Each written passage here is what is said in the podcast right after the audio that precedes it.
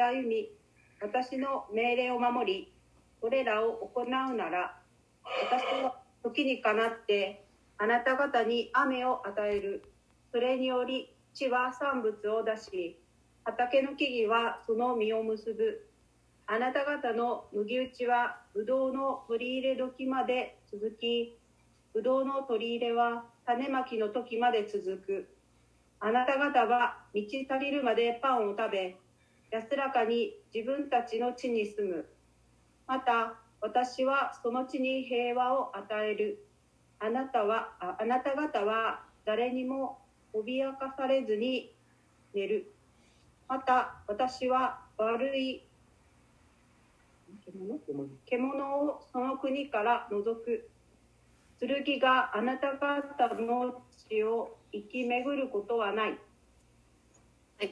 じゃあ、藤先生お願いします。ありがとうございます。えっとこの間から聖書の中の、えー平安ねシャロームっていう言葉について、えー旧約聖書を最初からですねちょっとずつ味わっています。でちなみにギリヘブル語でシャロームですけどギリシャ語ではエイレーネっていうんですけどもそのまま置き換わるんですねあのシャロームをギリシャ語に翻訳したらエイレーネっていうんですけど、まあ、旧約聖書なので、えーシャロームについてどこに出てくるかっていうと6節にねその地に平和を与えるってことでここでは平和っていうふうに訳されています。で神様がここでイスラエルの民に対して与えている、えーシャロームの中身は今日の箇所ではこういうふうにことができます。今日ここで言われている神様のシャロームは全生活における安定の保障全生活における安定の保障です、えーそれを与えるよっていうことを神様はシャロームっていう言葉でおっしゃってるんですね。私たちが平安っていうふうにねあのよく言う時の平安って結構あの心のことを言うと思うんですよ。そういう時にはなんか、えー何か問題があっても心には平安があるとかねそういうふうに言うんですけどもちろんそれも平安なんですけども案外、えーこの箇所の方を読みますとここではあー物とかね目に見えるものそこにもシャロームが使われるのだってことが分かります。神様が与える平安には、えー実具体的な生活の安定ってことも実はちゃんと盛り込まれているっていうことですね。4節を見るとそこに出てくるのは食食べることにおける安定ですね。4節では時にかなって雨を与え地は産物を出し畑の木々はその実を結ぶって書いてます。え生きる基本としてのこの食べ物それがちゃんと備えられていくっていうことが4節に書いてある。また5節では、えー十分ないや十分以上の収入が与えられるってことも記されています。5節はあなた方の麦打ちはブドウの取り入れ時まで続く、えー麦を打つ作業が済んでまた今度はブドウの収穫になるんだけど終わらないとあの麦がいっぱい取れるので、えー次の収穫までですねずっと,、えーと収穫した麦を打つっていう作業ができるぐらいにたくさん取れるよとそしてまたこのブドウの取り入れをしたら終わらなくて、えー種まきの時期は続くぐらい、まあ嬉しい悲鳴ってやつですね。えー実際に持ち消費するも支出よりも収入の方が上回っていく感じ、えーそうやって増し加えられていく様が記されています。そしてまた6節では、えー危害からの守りですね。危険なことからの守り。治安ですね。治安とかまた安らかに眠ることできる安眠できる環境。そういったことが続いて書いてあります。6節。また私はその地に平和を与える。あどっちかというと5節の最後やね。5節の最後から安らかに自分たちの地に進む。また私はその地に平和を与える。あなた方は誰にも脅かされずに寝る。また私は悪い獣をその国から除く剣があなた方の地を生き巡ることはない、えーそういう戦争が起こらないよと、えー悪い獣に襲われたりもしないよとそういうことが書かれてるわけですね。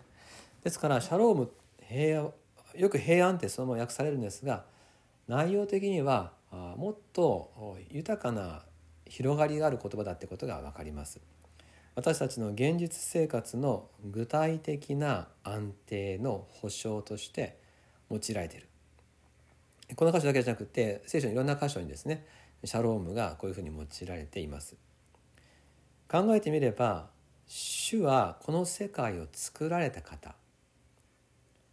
ですから主が与える平安っていう言葉。そこにはやっぱりこの世界で生きていく中での具体的な保障っていうのが含まれて当然なんですよね。地に平和を与えると。地に平和ですからね。私たちが生きるこの地。地に足がついたところの守り、えー、それが私たちに与えられる。でどうすればこのじゃあ平安が得られるのかっていうことはあ3節にはっきり書いてますね。条件が。3節は「もしあなた方が私の掟に従って歩み私の命令を守りそれらを行うなら、えー、まあ、簡単に言えばですね御言葉への長寿御言葉を聞いて従うことその長寿があるならば、えー、その後に先ほど言うんだ全生活における安定の保障としてのシャロームが与えられるよっていうふうに約束されてるわけです。でえ、旧約聖書ではこれは立法に聞き従うことですがイエス様が来られた新約の時代の私たちはこのことを福音を受け止めること福音をのへの長寿そういうふうに受け止めることができるわけです。すなわち何か良い行いを行うではなくてイエス様によって示された十字架の愛を受け止めて救いの約束の中を歩むと。これが私たちの長寿聞き従うことであります。ですから頑張って努力して何か良いことを行うっていうことではなくもっと本質的なイエス様の愛主の愛を受け止めて生きる。救いの約束を受け止めて生きる。神と共に生きると。こういう喜びの知らせを受け止めて生きることが私たちにとっての聞き従うということです。そしてそのようにしてイエス・キリストの愛を受け止めて生きる人に地の平和が与えられるんだっていうふうにですね今日まとめて捉えることができるでしょう。どうぞ私たちはあイエス様を信じる時に加えて、え、この生きていく生活の安定というものもまた与えられるなということ旧新約聖書を束ねて平安ってことを受け止めていけたらと思うわけであります。考えてみれば実際に守られて私たちは生きているわけですよね。うん聖書のどこにもですね私たちがこの、えー、生活が保障されないとは書いてないわけです。反対にですね、えー、種まくものはまくための種と食べるためのパンが与えられるっていうことが聖書に記されています。そうか主が与えてくれる平安っていうのは地に足のついた日常生活の守りも含まれているんだってことを今日ご一緒に心に留めてこのことにおいてもまた主を感謝ですっていうふうに共に乗れたらと思います。今日はレビキからあ聖書における平安。その中にはこういう生活の安定ということが約束されているということをご一緒に確認しました。では一言お祈りします。また私はその地に平和を与える。あなた方は誰にも脅かされずに寝る。また私は悪い獣をその国から除く。剣があなた方の地を生き巡ることはない。